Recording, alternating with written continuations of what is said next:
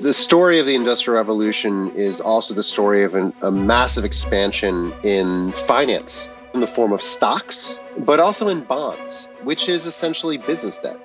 And so it's possible for these large enterprises to borrow essentially from pools of investors. Imagine a world in which there was no access to consumer debt for large purchases. If you don't have the cash on hand to buy something, you cannot. You might work on a farm hundreds of years ago, living with your family, living hand to mouth. What you're able to grow, gather, or kill is what feeds you and your family. One day, your plow breaks, and you're not a craftsman. You don't know how to repair it. This year saw a bad harvest so you don't have the cash to pay for the repair or to buy a new one. You are, in other words, in trouble. These days, you might go to the bank or go to a website and get a personal or a business loan in just a few minutes, but not back then. Back then, if you wanted something, you likely either needed the cash on hand or you needed to be able to make the thing yourself. Your plow breaking, in other words, could prove to be the ruin of your family. In the world in which we live today, we consume far, far more than we did back then, and debt is omnipresent. We're swimming in it. The journey between those two points, between a cash economy and one fueled by debt, is fascinating and critical to understanding our world today. This is Riches and Power the podcast where we explore the industries and trends that shaped our world with experts renowned in their field of study. I'm your host, Alex Dubay, and I'm glad you're here as we explore topics both large and small, familiar and strange, and near and far. Join me as we learn about the forces that bent the world around them and built the world as we know it today.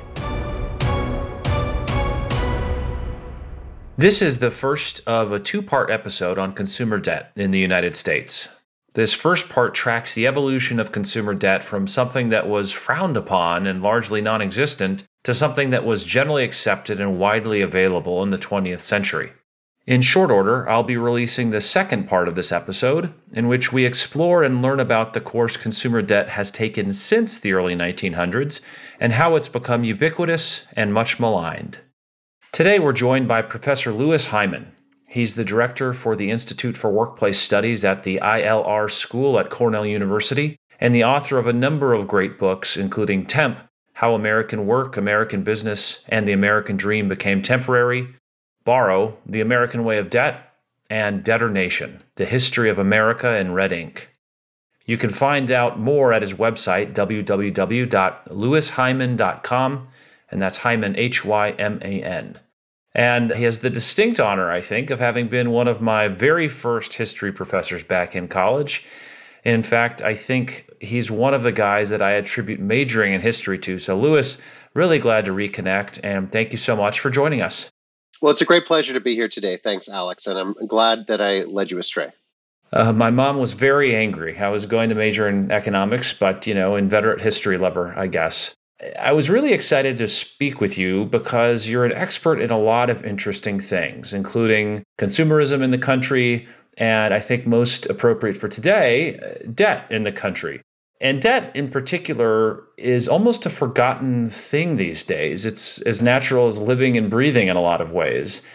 And despite it being sort of forgotten and hidden, it powers just a gigantic amount of our economy. When you look at the United States and our GDP, a huge portion of it is driven by consumer debt. And so I'm really interested to explore a little bit the arc of that concept, that idea of consumer debt. But I suppose to start, can you bring us up to speed a little bit? When you think about consumer debt and have studied it in the past, how would you define it? What is it? Yeah, it's an important question because this is the magic of history. You take the everyday and you say, wait a minute, there's a backstory to that. That thing has changed over time, or even it may not have existed.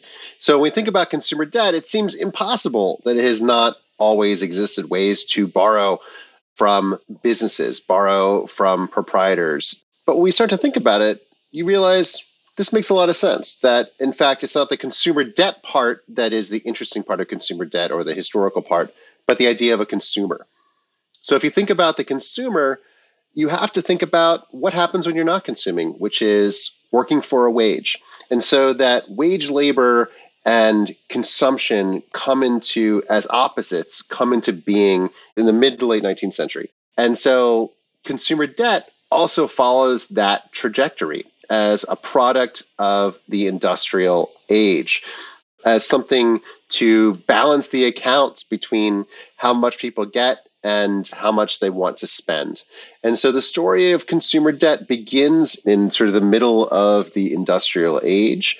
And consumer debt fundamentally is about, you know, one person or institution giving money to somebody else and expecting repayment at some future date.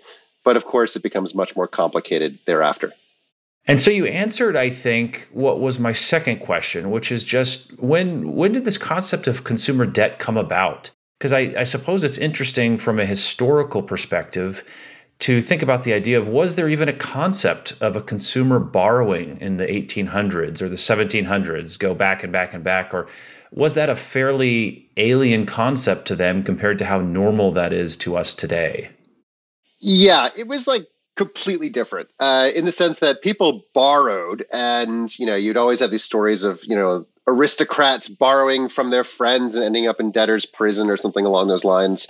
But for most people, average working people, you could borrow only on an interpersonal level. You could borrow from your brother or, God forbid, your brother in law, but you wouldn't be able to just go to a bank and borrow money. There certainly weren't payday lenders or things like that. There were you know loan sharks um, certainly by the end by you know by the industrial age. But this this was sort of highly aberrant. And of course the story of lots of debtors uh, was the story of business debts. So this idea of consumer debt is itself a strange idea because the assumption at least in the united states was that if you're borrowing you're borrowing for a business purpose for your your enterprise or for your farm or for something like that. That's why one of the reasons we have such liberal bankruptcy laws in the United States is because we want to foster you know business investment and business growth. And so the idea of an individual borrowing simply for their consumption is highly aberrant. There of course were mortgages and such, but they were much more unusual and they certainly were not considered a good idea in the late 19th and early 20th centuries. And correct me if I'm wrong, but prior to the 20th century, for most of human history, not paying back a debt was considered a criminal offense as opposed to a civil offense. Is that right? Yeah, you went to prison until you could pay back your debt. I mean, this is something that is an extremely serious matter. The idea that we would simply have a mechanism to wipe away your debts uh, did not exist. The idea of of it's on the investor's side to account for their risk is is a very very modern idea, and in fact a uniquely American idea at first. Yeah, you don't hear about debtor's prison all that often these days, or indeed even reading about the U.S. That strikes me as something that was much more common over in, say, the United Kingdom and in Great Britain. I mean, America is number one in a lot of things, including consumer debt. So we are pioneers in thinking about how to make a business of consumer debt, which is a lot of the, what I've written about. You mentioned something that I think is fascinating, and or at least you're, you're kind of tiptoeing on the edges of it, which is it strikes me in reading your work and in thinking about it that it may be helpful to think about debt as a product instead of just an idea, just an abstract concept. Is that how you think about it? Absolutely. And I think this is one of the, in the history I write, it's about that story, that narrative of how debt goes from being a personal relationship to being a business relationship for consumers. You know, debt as a site of investment. So, how do we lend money to individual consumers and make money off it? And that's the story of the 20th century. So in the late 19th century, the big money was in making steel, not lending money to steel workers. And so what we see over the course of the 20th century is this sort of development of an expertise in how to lend, a development of new sources of capital to lend to these working and middle class people. And of course, whenever those borrowers dry up, figuring out new ways to entice people to borrow even more, which gets us to that World Bank graph. New veins to mine, as it were. And it's a curious way to think about debt, right? As a product uh, to be sold, as a product to be invested in, because we want it to be some sort of transparent backstory to the rest of the, oper- the operations of the market. But it, in a lot of ways, it's right at the center and at the forefront of lots of different kinds of innovation with very real consequences for how we live.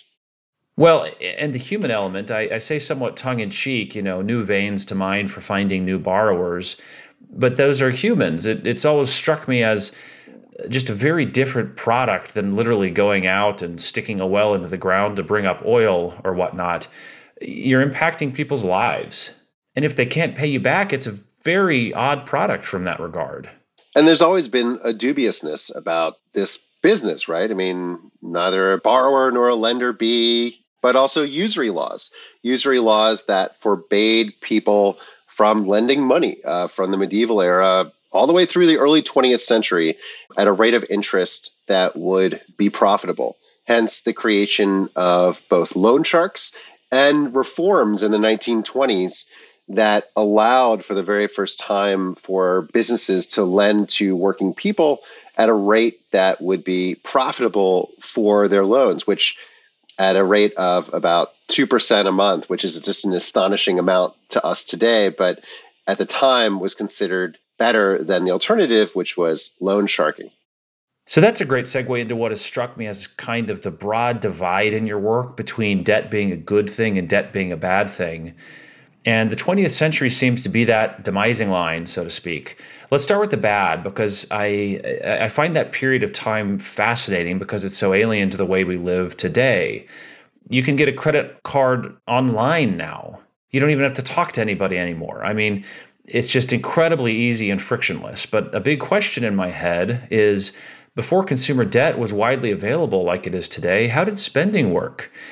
what if you needed to make a, a, big purchase could you do? If you needed to get a plow or a car later or you know pick your big purchase what if you didn't have enough cash? Well i think this is this is the the essential question you know how do we get buyers to buy our expensive things? Do we force them to pay in cash up front which necessarily reduces the number of people who can buy it or do you figure out a way to space out purchases over time? Now for businesses, there was ways to do this. You could get a mortgage for land, you could get a mortgage for any kind of commercial space, and a lot of the story of the you know settlement and conquest of the West is driven by land mortgages for farms, but also installment contracts for you know mechanical threshers, the McCormick Reaper, or even Singer sewing machines, the kinds of things that are necessary if you're going to make a life on the frontier. And were those installment contracts somewhat akin to what they are today, as in you don't really own the item you're paying installments on until you finish paying those installments? They they could take your Singer sewing machine away. Yeah, and today we hardly ever use that except for car loans or houses in a lot of ways. Uh, at least with houses, though, you get equity back. With a car loan, you don't. And I think this is re- repossession is a central feature of installment contracts, and those become pretty common in the 1880s, 1890s, 1910s. But if you wanted cash, uh, there was no real way for an ordinary person to do that. Rich people could do it if they went to a bank where they did a lot of business investing or conducted their business affairs, and they could get something called an accommodation loan. But that was really on the sly. And so the, even then, it was a kind of personal relationship with the banker. So this is the this is the long story of this. And the, and, the, and the negative part, of course, the bad side is that you could borrow all this money, pay it back steadily, and then default. Uh, if there was a bad harvest or a business cycle or something else went awry, and then you would lose all this money, which is exactly why debt had such a negative reputation. And of course, through the late 19th century, as opposed to now, it was a period of deflation, so that the dollar was becoming stronger, which sounds great, except if you're in debt. And then if you're in debt, it actually becomes more expensive for you to pay back your debts over time. Ah, because next year's dollars are more valuable than this year's dollars. And so you're essentially, what you're paying back is more expensive every year. Exactly, exactly. So this is the story of the sort of the grind of mortgages and in a lot of ways the rise of populism in the late 19th century. So this is where that deep negative perspective comes from that it is something illicit it is something you know both from you know usury laws but also from reality. And it's also something that you know is not seen as part of a well considered financial life. And that story changes once you get to the 1920s and you were talking about cars before and cars are actually a very important part of this story about this transformation putting a kind of final cherry on top of the debt is bad era of human history, I, I, pulled a couple quotes from the Bible. One was from Luke, book 14, chapter 20. It says, Suppose one of you wants to build a tower. Won't you first sit down and estimate the cost to see if you have enough money to complete it? The other one's from Proverbs 22 7. The rich rule over the poor, and the borrower is a slave to the lender. And I just don't know how you can get more black and white than that. It's saying two things in the Bible. On the one hand, don't do something unless you have the cash to pay for it right now. And on the other hand, if you're borrowing money, you're literally a slave to the lender. Yeah, the Bible, as always, is not very subtle. This is a very clear perspective on the nature of debt. But of course, it's at odds with capitalism. And but I think it emphasizes just how our conceptions of investment and capital are just so recent, right? Only a few hundred years old. And this mentality of capitalism, the idea that, yeah, I can borrow at 3% if I'm going to invest at 10%. Why should I save up that money? It, it restrains the growth of my enterprise. And for businesses, this is, of course, a very good way. You'd want to build that tower if it's going to create jobs and it's going to create value uh, for your community. But it's a different story if you're a consumer because you're maybe you're not creating any value. Maybe you're not creating you're definitely not creating jobs in the sense of creating a business. And so this this quality of debt for consumers is quite different than with business debt. Because for consumers, the, the key question is okay, I'm borrowing against the future, right? Because money is always paid back from future earnings. You know, will I have more money in the future? Uh, will this allow? Will money be cheaper in the future? Will it be inflationary, deflationary? And this is one of the key differences between that period of the middle of the 20th century. This, for me, is one of the key things about how to think about whether debt is good or bad.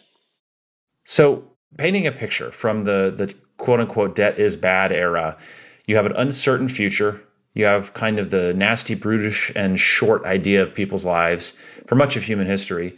You have debt being a criminal offense, and you have deflation, which makes your next year's dollars more expensive than this year's. So you have a whole host of factors that I think behaviorally perhaps are even driving people towards not borrowing money just because the the world, the economy was set up to push people towards just using the cash that they had on hand to consume. Is that a fair painting, so to speak, of the ideas?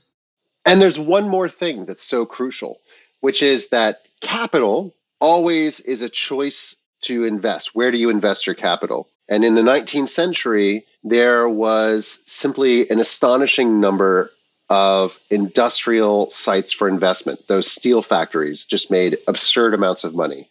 So, why would you go to the trouble of finding lots and lots of little people to lend money to and then maybe you couldn't really track right? As before we had databases before we had social security numbers uh, before we even had standard names in a lot of ways. So this is something that just doesn't make sense from the perspective of as an investor as a bank where do i put my money?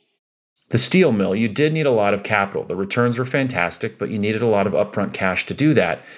You're a business endeavor of some sort was there debt in that period of time as we're kind of evolving from pre-industrial into the throes of the industrial revolution? Was there debt available for those sorts of consortiums? I mean the, the story of the industrial revolution is also the story of an, a massive expansion in finance both in the form of stocks which are you probably think of as stocks you know those are shares in in some kind of venture but also in bonds which is essentially business debt So that beginning with the canals being built in the early 19th century, there's a market created for bonds. Uh, initially, for these public kinds of enterprises, but then corporations can issue bonds too. And so it's possible for these large enterprises to borrow essentially from pools of investors. And they can say, look, we're going to invest this bond and we're going to do this with the money and we're going to make this return. And sometimes it worked and sometimes it didn't. But there you have railroads and these giant corporations and everything else. So part of the story is this story of bankruptcy and bonds and overbuilding capacity. But somehow we excuse that as business, as sort of the normal operations of business, the necessary operation of business. Ah, so we're already seeing seeing moving away from this idea of debt as a criminal offense. It's just it's just business. That's just business. And look what's possible now that we have these bonds. Look what's possible now that we have these laws.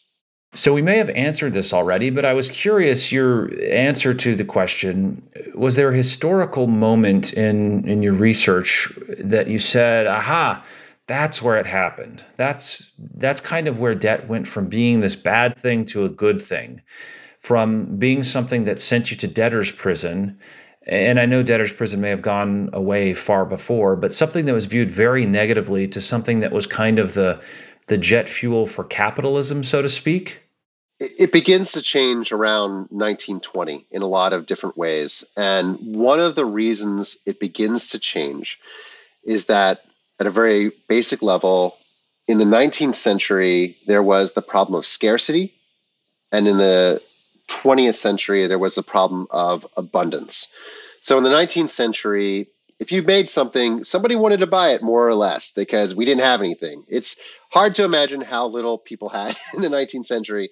And by the 20th century, though, our industrial machinery is so productive, it can just churn endless amounts of stuff out that you want everyday kinds of stuff. But also, it's creating new things that are technical marvels of the era, mostly driven by electricity. So new kinds of electrified vacuum cleaners and you know washing machines and refrigerators and all the kinds of things that if you want if you had an option you definitely wanted to have but they were expensive now that is coupled in the 1920s with the rise of good paying industrial jobs for the very first time so there was a slow growth in wages through the late 19th and early 20th century but as we think about the roaring 20s, the reason they were so roaring was that in urban America, industrial jobs began to pay better. And as they began to pay better, people had a sense that, oh, I can borrow against my future income and that I'm, I'm pretty sure I'm going to have. And in the future, I'm going to be paid more. So why shouldn't I have a refrigerator today? And this kind of installment contract for everyday kinds of goods begins with cars around 1919 when cars are beginning to reach the end of the pool of buyers who can afford to buy them in cash. Was it 1908 when the Model T came out? Yeah, yeah, you have a very good memory from the class. Uh, yeah, so this is this is the story of the Model T eventually reaching the end, and General Motors reaching the end of its available pool. But of course, the Model Ford is very against debt, so he doesn't allow installment contracts on Ford cars until the late 1920s. Uh, he sees debt as a way to keep Americans in thrall, uh, unfortunately, to the Jews. Uh, so this is all part of his anti Semitic vision of what finance is as opposed to production. Did that spur a lot of outside of Ford financing mechanisms and companies? Exactly. It's exactly what happened. So the beginning of auto finance comes from independent auto financiers so people who said, "Hey, looks, cars are expensive. I bet Joe down the street would like to buy a car if only he had a little time to do it." And I'll try and do it. And so around 1919, 1920, 1921, you see all these auto finance companies just pop into existence all across the country and just, you know, make 10x capital and returns in one year begin to rapidly expand. Now, General Motors recognizes this by the mid 1920s and begins something called, well, they had something called the General Motors Acceptance Corporation, which to that point had financed the inventory of car dealers, but not the purchase of the cars by consumers. And they see how successful this is, and they start lending money to consumers as well. So it's really the story of the car, and then those independent installment companies begin to move into other kinds of businesses like financing vacuum cleaners. Fascinating. So you have early 1900s, you have the switch from scarcity to abundance. And that's interesting. You mentioned that it, it, it strikes me that the person, the average person living in the 19th century, is probably just kind of an alien to us to what you said about how how few things people back then had it was a wholly different world you you have the shirt that you wear for 2 weeks at a time and wash every now and then and now we have dozens of shirts so you're going from that world of scarcity to a world in which you have functionally limitless things to buy and maybe not quite that way in the early 1900s but transitioning that way and then is it fair to say the car was perhaps the single biggest catalyst to make debt an acceptable part of day to day consumer life? It was definitely the start because everybody wanted to have a car. So if you ever had to ride a horse or uh, an electrified trolley or whatever, riding in your own car is great. Uh, you get to go wherever you want. And in the early 20th century, cities were still kind of lawless when it came to cars. You could just kind of drive around and like run people down. And there's all these stories of Vanderbilts just killing people with their cars and getting off. So there's a sense that you are some kind of entitled lordlet, you know, running the streets of Manhattan if you have a car. So this is why cars are just so exhilarating. And of course, once you have a car, you can go off in your car, which has a roof, and do the things you can do in a, a bedroom, uh, but in a car. And so this is part of that roaring 20s uh, sexual liberation of that moment. So this, this, yeah, so that the car is important. These electrified goods are important, but you also see the legalization of cash loans in the 1920s, which is really important for working people to make it from paycheck to paycheck. So even if those paychecks are rising, you don't have much savings. And when you say cash loans, cash loans are, are what we'd think of of modern debt. What is a cash loan? You walk into a, uh, an industrial, they were called industrial lenders or small loan lenders, and you'd say, I need to borrow $200 to pay my coal bill or to buy shoes or to bring over my brother from Poland. And you would get $200 and then you would pay it back over time uh, from your future wages. Now, they, w- they would not lend to people who own their own business, they would not lend to people who had collateral. They would only lend to people who had paychecks, a steady paycheck at a steady address. And this is just a totally bewilderingly different way of thinking about lending than had existed, you know, even 20 years earlier. I've wondered about that, that very fact, because when you go to get a mortgage on a house, for instance, these days, if you're self employed, it's materially more difficult to get the house, uh, to get the mortgage, I should say, because you have to prove up your income and provide the profit and loss statement for the business. And what lenders really want is a steady paycheck and a steady address. Did you ever encounter a reason why that paradigm emerged? Well, it started from actually reformers who wanted to think about how we could lend to working class people who at that point were either going to loan sharks or going without coal or going without shoes for their children.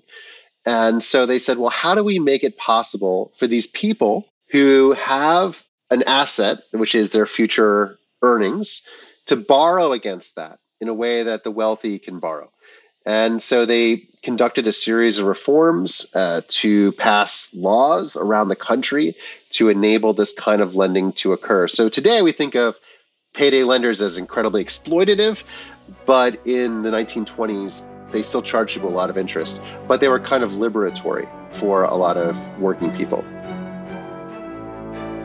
This is the end of the first part of a two part episode on consumer debt in the United States. We've walked through the evolution of consumer debt from something that would literally send you to prison to something in the early 20th century that was a much more normal and accepted part of everyday life.